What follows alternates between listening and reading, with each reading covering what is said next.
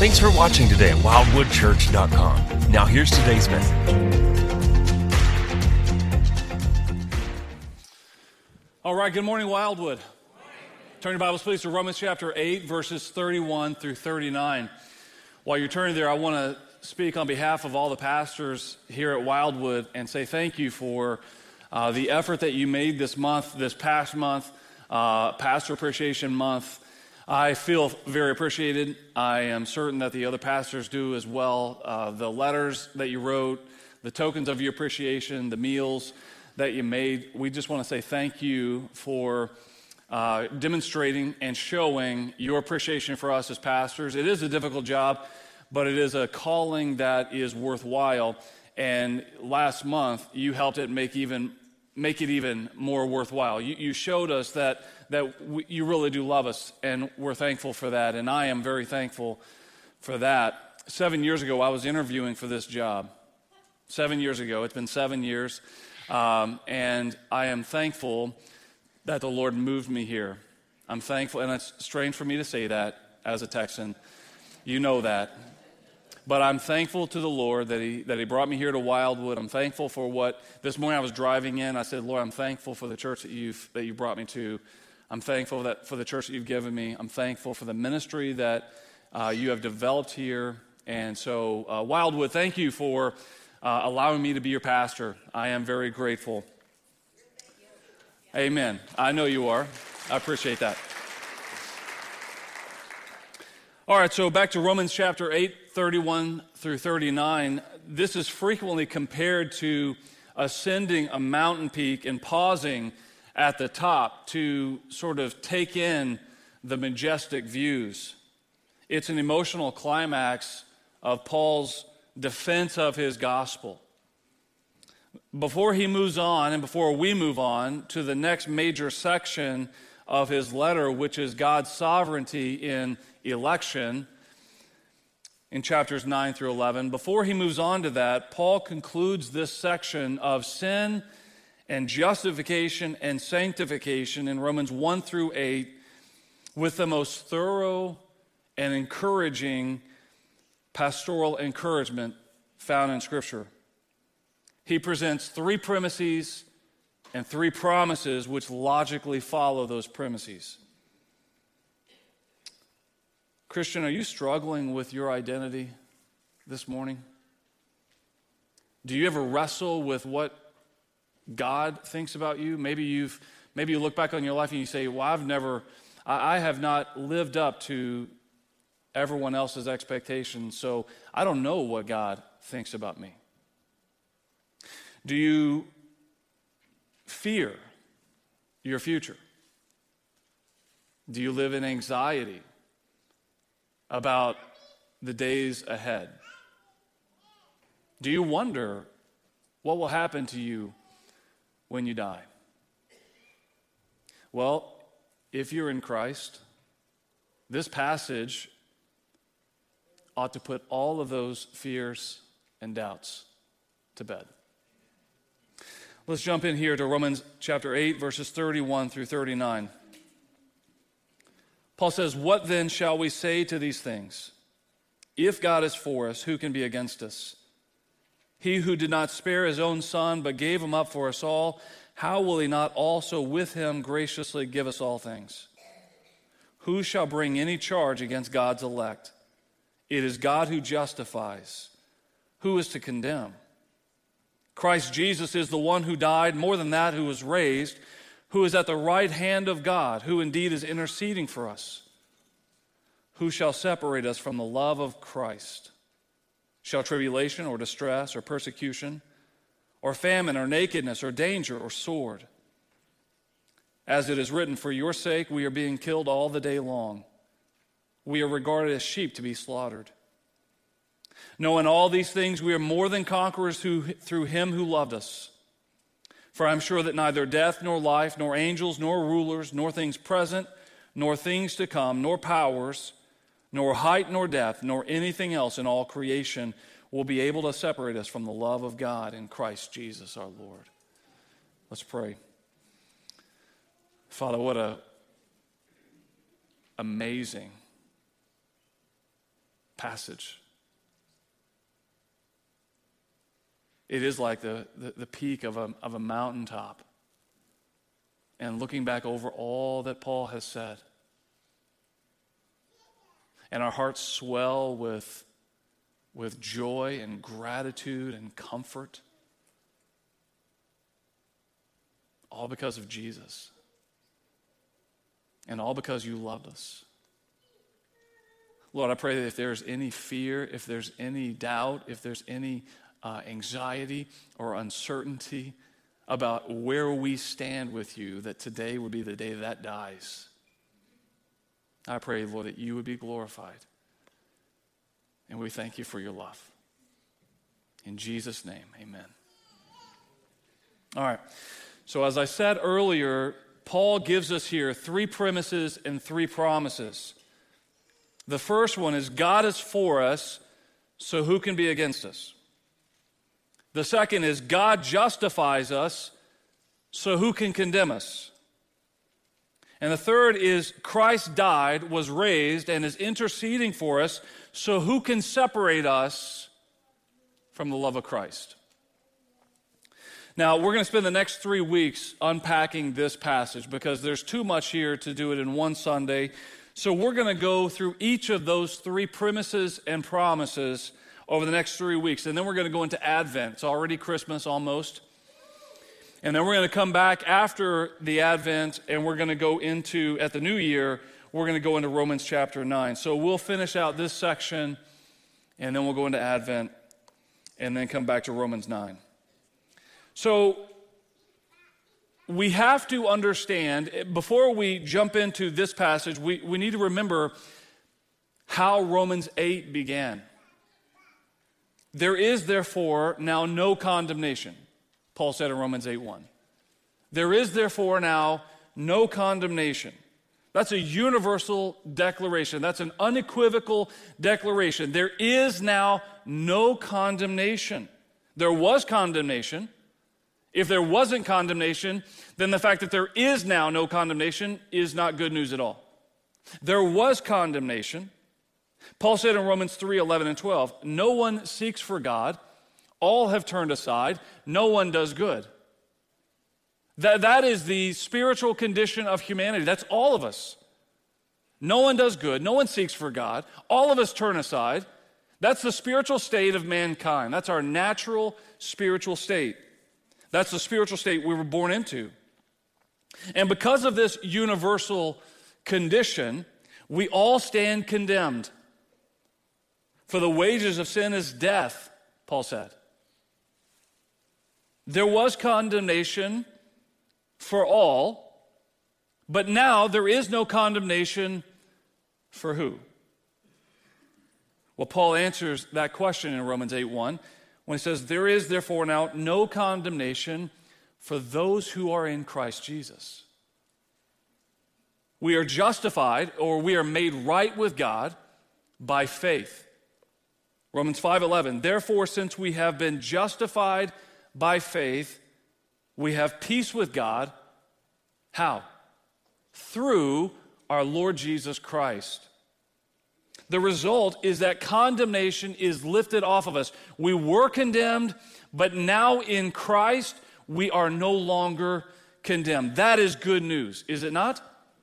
We were condemned because no one does good. All have turned away no one seeks for God, and the wages of sin is death. We were all condemned, but now in Christ Jesus, we are not condemned any longer. That is good news. And this is all true because of God's love.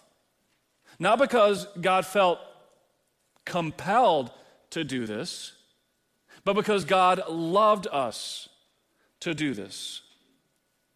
But God shows his love for us in that while we were still sinners, Christ died for us. Christ's death on the cross is the clear demonstration that God's feeling or affection towards us is love. And if this is how God demonstrates his love, that he would send his own son to die for us, then we know that we are safe from his wrath. Since therefore we have been justified by his blood, the blood of Jesus, much more shall we be saved by him from the wrath of God. Praise the Lord. There was condemnation, there was wrath, there was death, and now there is no longer. Why? Because Jesus died for you and died for me. And when we put our faith in him, we are saved from God's just wrath.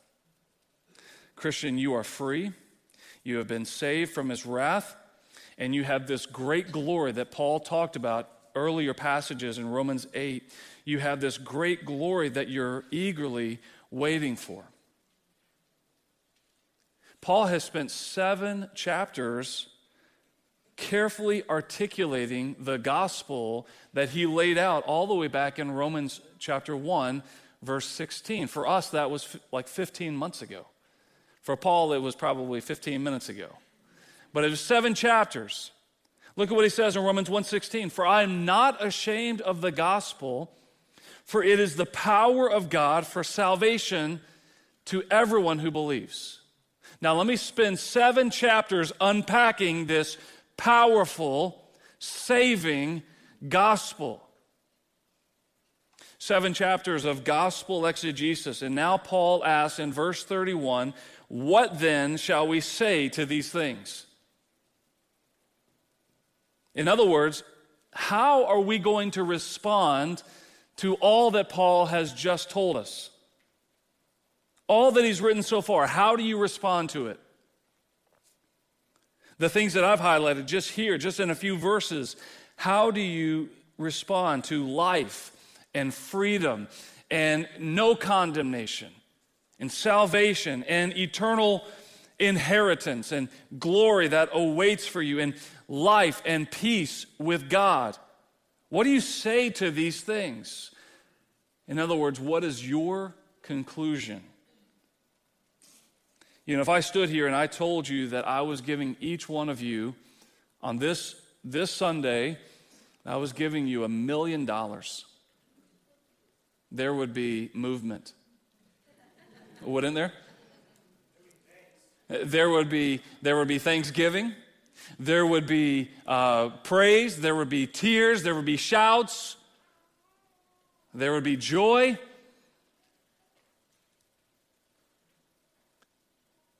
Do you not know that what you have been given in Jesus Christ is infinitely more valuable than a million dollars? How easy it is for that truth to become routine for us. I think that's why Paul takes a moment to pause right here and say, What you have been given is infinitely more valuable than anything you could be given here on earth. And it should result in praise and thanksgiving and joy and even shouts of acclamation. Amen? Amen? Amen. Do you really comprehend what you have been given? That you are a co heir with Christ. I, I, just want you to think. Sometimes it's easy for us to say, I'm a co heir with Christ. Maybe you don't even say that because you don't even know what it means. But that's what Paul has told us. We are co heirs with Christ. Christ is the firstborn among many brothers. And who are the many brothers? Us. We're co heir with Christ. So, so, what is Christ is ours. And it's going to be ours for eternity. Have you grown callous to that? Maybe, maybe we just can't even fathom this reality. But we should try, am I right? We should try to think about and, and, and comprehend all that we have in Christ. Let's first by establishing are you in Christ? Because there is now no condemnation for those who are in Christ Jesus. So, the, so the, where we began is are you in Christ? Not only do you comprehend this reality, but do you apprehend or do you lay hold of this reality? Do you cling to this reality? Do you, do you put your hope in this reality? Do you put all of your eggs in the basket of Jesus? If so, what is your conclusion? After reading all that you've read in Romans 1 through 8, what is the logical end of these things? Here's Paul's conclusion, verse 31. If God is for us, who can be against us? He who did not spare his own son, but gave him up for us all, how will he not also with him graciously give us all things? So, our first premise and our first promise. First, let's begin with the premise. If God is for us, who can be against us? Now, that's not really a question. That's not a hypothetical situation. Paul has labored to make the point that God is, in fact, for us. So it's not really a question, it's a logical statement. If this is true, then what follows is logically true. If this, then that. Now, Paul has already proven that God is for us, so we really could say, since God is for us, who can be against us? Since God is for us, you and I have great reason to have confidence in this life. You and I may feel vulnerable. We may be even experiencing a season of defeat. But there is a reality that supersedes your feelings and your experiences. God is for us. Even if you don't feel that way right now in this moment, there is a reality that supersedes how you feel and what you see. God is for us. And since God is for us, Paul says, who can be against us? Well, obviously, Paul, the whole world can be against us. There's innumerable foes who stand against the church, against the followers of Christ. There's a number of, of forces that can be against us. There are fools and haters and persecutors and forces of darkness like Satan and his demons. And oh, by the way, your own wicked flesh wages war against you. Jesus warned us in this world you will have tribulation. And Paul asks, who can be against us? Well, Paul is not naive. Sometimes it's you and I that are naive. Sometimes it's you and I that don't get it. What Paul is not, uh, Paul is not saying, well, there's not going to be anyone that, that stands against you, but what Paul is saying is no one is going to stand in victory against you. Paul, uh, Paul is saying to us that there are lots of forces that can be against us, but who are they compared to God? Who can possibly pluck us from the victory that has been won by Jesus Christ? And you know, God takes everything. We've already, we've already looked at this in Romans 8 28.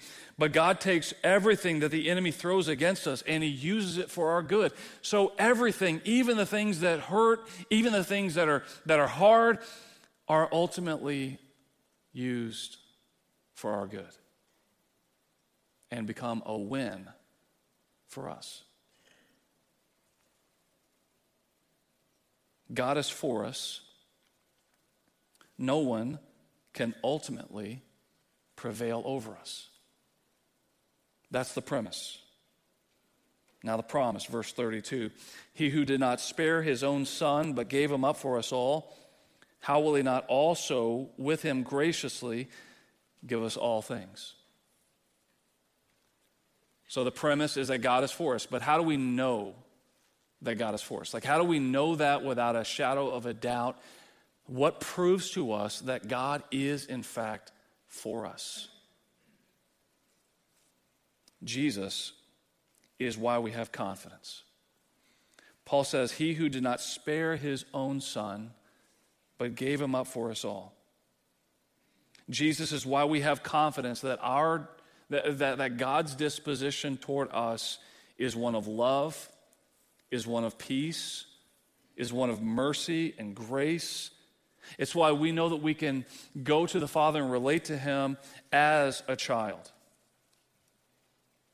He, he did not spare his own son, but gave him up for us. If, if that language sounds familiar to you, it's basically an echo from Genesis 22 12, where God says to Abraham, You have not withheld your son, your only son.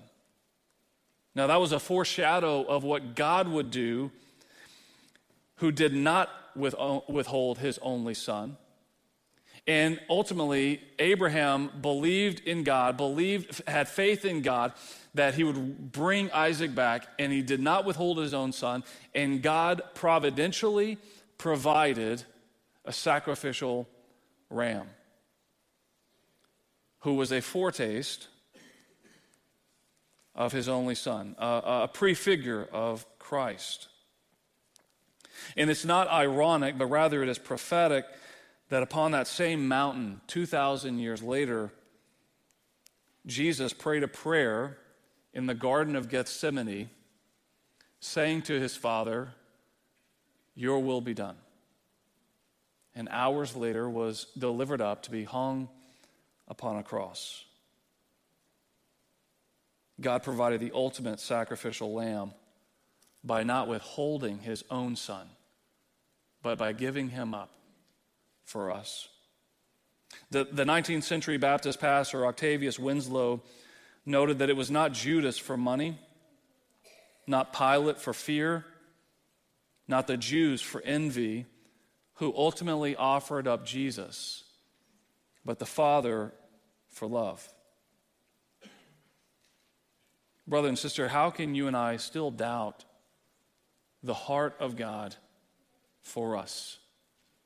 after all he has done to save us. Is that not illogical? Is it not illogical to imagine, well, well, God gave us what he values and treasures most, but I don't know if I can trust him to give me the trivial things? It is not logical. If he loves us enough to give up his son, Paul says, How will he not also with him graciously give us all things?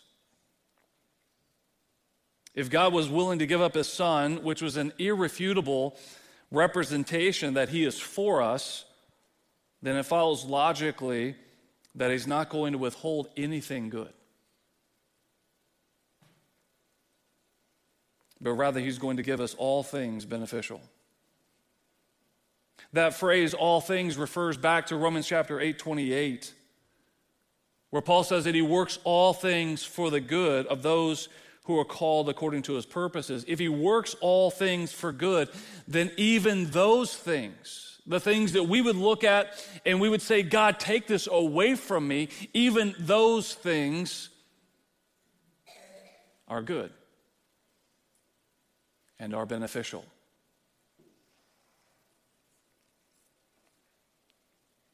Peter also speaks to this. He says, His divine power has granted to us all things that pertain to life and godliness through the knowledge of Him who called us to His own glory and excellence.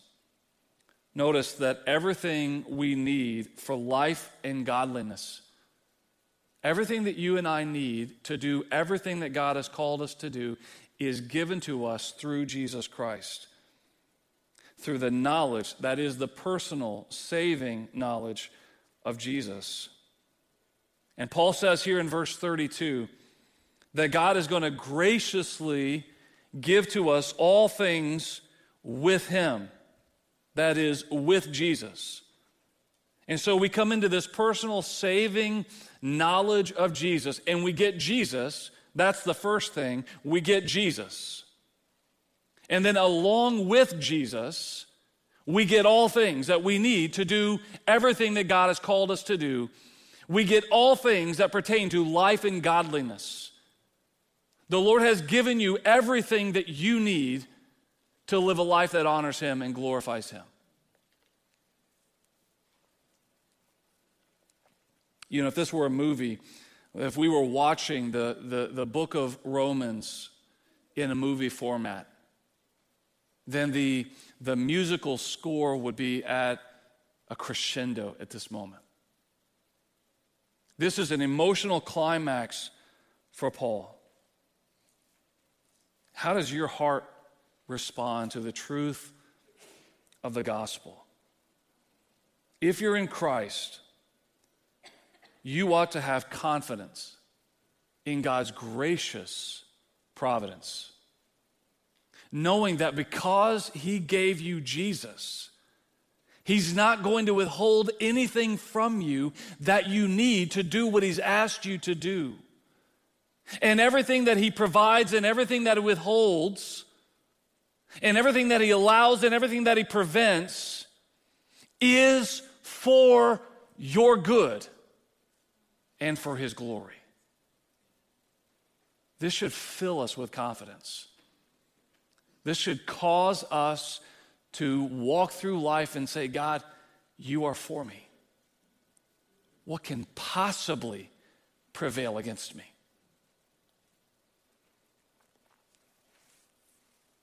I wonder if you really get that. It's one thing to hear it, it's one thing to affirm it, it's one thing to, to give a hearty amen. But do you really get this? That God is for us. Who can be against us? And God gave you his most treasured possession, his son. Why would he possibly withhold from you something that is good? What would it look like? What would your life look like if you became fully convinced of this reality? Wednesday before last, I was down with the kids and with the youth. And I said to them that it is normal for Christians to put their whole life in the palm of their hands and to say to the Lord, your will be done. It was kind of cute because I told them, okay, now put, you know, put your education in your hands. Put your health in your hands. Put your future spouse in your hands. And they were looking at me like I had a third eye. and I was trying to convey to some of the preschoolers, uh, the teenagers got it a little bit better. Put your future spouse, put your plans, put your health, put your hopes, put your dreams, put them all in the palm of your hands and offer it out to the Lord and say, Lord, your will be done. I told them that is normal Christianity. We are raising up 50 long term, blank check, foreign nation, give everything to Jesus missionaries from this church. And many of them, amen, and many of them are right now in the nursery and the kids' ministry and youth ministry. And maybe some of them are going to follow some of our senior adults who have said, you know what, I'm in a place that I can give up everything and go right now. But we believe this. We mean this. It is normal and it is right for Christians to put everything in the palm of their hands and say, Lord, your will be done. You know what is not normal? Is for Christians to say, you know, thank you, Lord, for Jesus. Thank you that there was wrath, but there's no wrath any longer. Thank you that I get eternal life. Thank you that I have an eternal inheritance. Thank you that you've adopted me into the family of God. Thank you that you've not withheld anything from me, but I'm going to take it from here because I trust you with my soul for eternity, but I do not trust you with my life here and now. I do not trust you to provide. I do not trust you to lead. I do not trust you to protect. And so, with all due respect, Lord, I'm going to take this back. That may be popular Christianity, but it is not normal. Normal Christianity says, Lord, you are for me. Who can be against me? You gave me Jesus, and I know that you are going to give me everything that I need to do everything that you've asked me to do. You're going to work in my life for good, and you're not going to withhold anything good from me. I know that I can trust you, and I know that wherever you lead, I'm going to follow. And whatever you allow in my life, and whatever you prevent, whatever you provide, and whatever you withhold, all of it is for my good and the good of others and for your glory. And Lord, I'm okay with that. That's normal Christianity. At least it's biblical Christianity. It's what Jesus meant when he said that if anyone wants to follow me, let him take up his cross and deny himself and follow me. He says, if anyone would save his life, he'll lose it. But anyone who would lose his life for my sake will find it. What else would change if you allowed yourselves to be fully convinced of the premise that God is for you, and so who can be against you? What else would change? How would this change how you engage with the world around you? I think of Jesus' exhortation in Matthew 10 28. And do not fear those who kill the body but cannot kill the soul. Rather, fear him who can destroy both soul and body in hell. I hear people say, Pastor, I'm afraid to share my faith. Because it feels like when they reject the gospel, they're rejecting me. I get that. I understand how hard it is to feel rejection from your coworkers. Well, not here at the church. I felt like I should stipulate. I have been in the, in the army for a long time. I know what it's like to feel rejection from your family and your neighbors.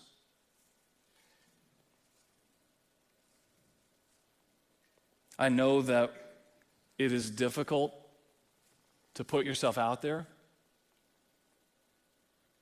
and to go to them with a message that the Bible says is folly, is foolishness to the unbelieving world. I, I, I get that.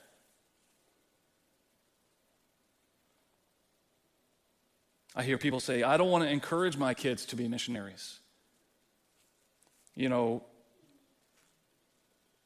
about nine months ago, we brought in Dr. Todd Arend, who is kind of a missionary strategist. And he spent the weekend with us. Was it a month ago? Was, uh, um, nine, was it just nine months ago, or was it a year ago? A year ago.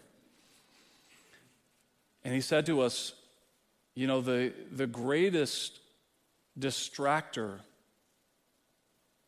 of children go, growing up and, and going onto the mission field is Christian parents. The greatest force that works against our obedience to Jesus is people who call themselves Christians speaking to their kids no, you're not going to go to dangerous places. I'm not going to give you to the Lord. I understand how fear works. I have four children. I want my kids to buy houses five minutes from me. I want that just like you do. But what I really want is my children to be faithful. And that's why when I pray with my kids at night, Lord, where will you have them go with the gospel? If it's Kelowna or Bettendorf or Port Byron, praise the Lord. They'll go there with the gospel, just like you are and just like I am.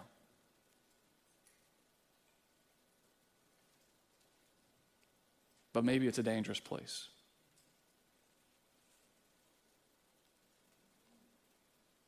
Maybe the Lord says, you know what? I want you to go to a dangerous place, to an uncomfortable place. Do you have the availability? You're in the right spot. I want you to let everything go. I want you to lay it all down.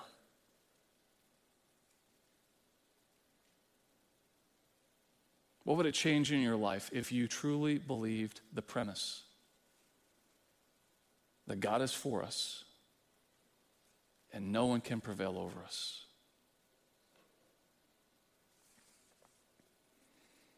The same God who stood with Moses and Joshua as they led Israel and Egypt, uh, out of Egypt and into the promised land, respectively.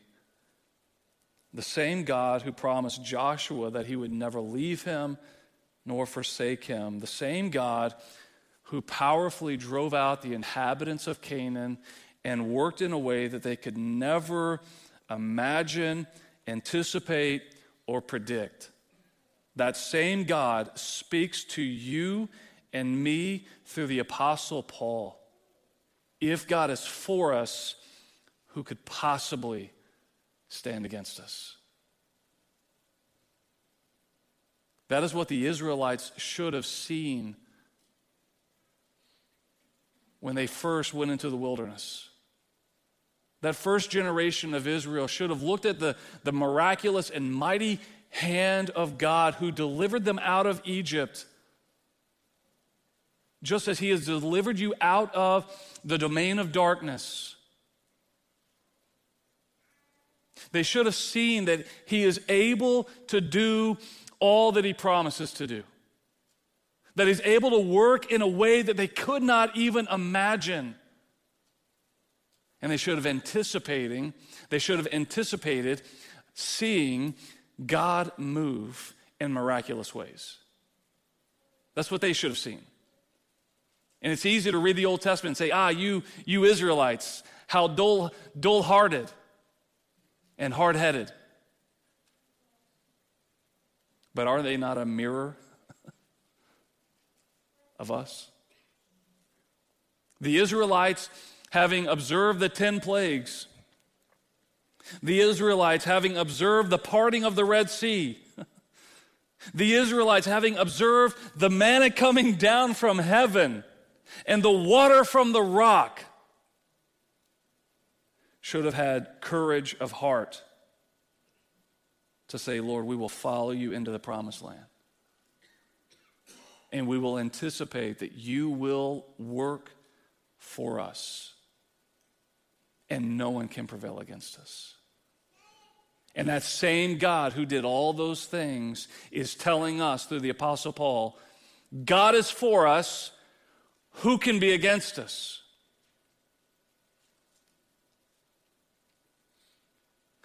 So, what needs to change this morning for you?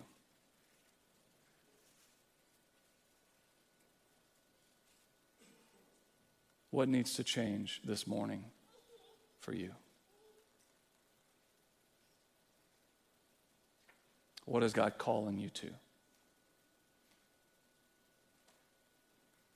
How is He asking you to trust Him? To anticipate that He would work in a way that you cannot predict.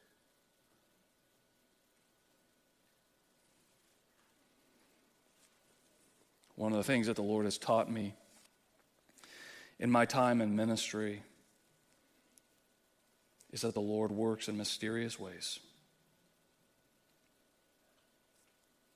And when I face hardship, and difficulty, I begin to look for his miraculous, mighty hand to work in a way that I could never predict, in a way that I could never plot out and figure out. What step of faith do you need to take right now? How does your life need to change so that you become a normal Christian? Putting everything in the palm of your hands and saying to the Lord, Your will be done. Father, we love you. We thank you for Jesus. We thank you for your powerful, mighty hand. You have provided for us, and you promise, Lord, that you will give us everything that we need to do what you have called us to do. Forgive us for hard hearts and hard heads. Lord, help us to glorify you. Because what we can say without equivocation is that our God is stronger, our God is greater. We pray these things in Jesus' name. Amen. Hey, thanks so much for watching online. I hope that this message has inspired you to greater faith, has encouraged you, maybe convicted or challenged you. We're grateful to be able to provide this content to you online, live and on demand. If you haven't done so already, follow us on Instagram, like us on Facebook, subscribe to us on YouTube so that we can get this content right to you as soon as we upload it. But you know, we believe that as a follower of Jesus Christ, that you need the body of Christ. You need the local church.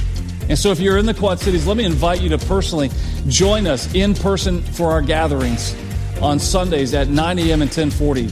If you're not in the Quad Cities, I want to encourage you to go find a local church that teaches the Bible, that serves the community, that loves Jesus, that gives grace. Well, hey, thanks again for watching, and we hope that you were blessed.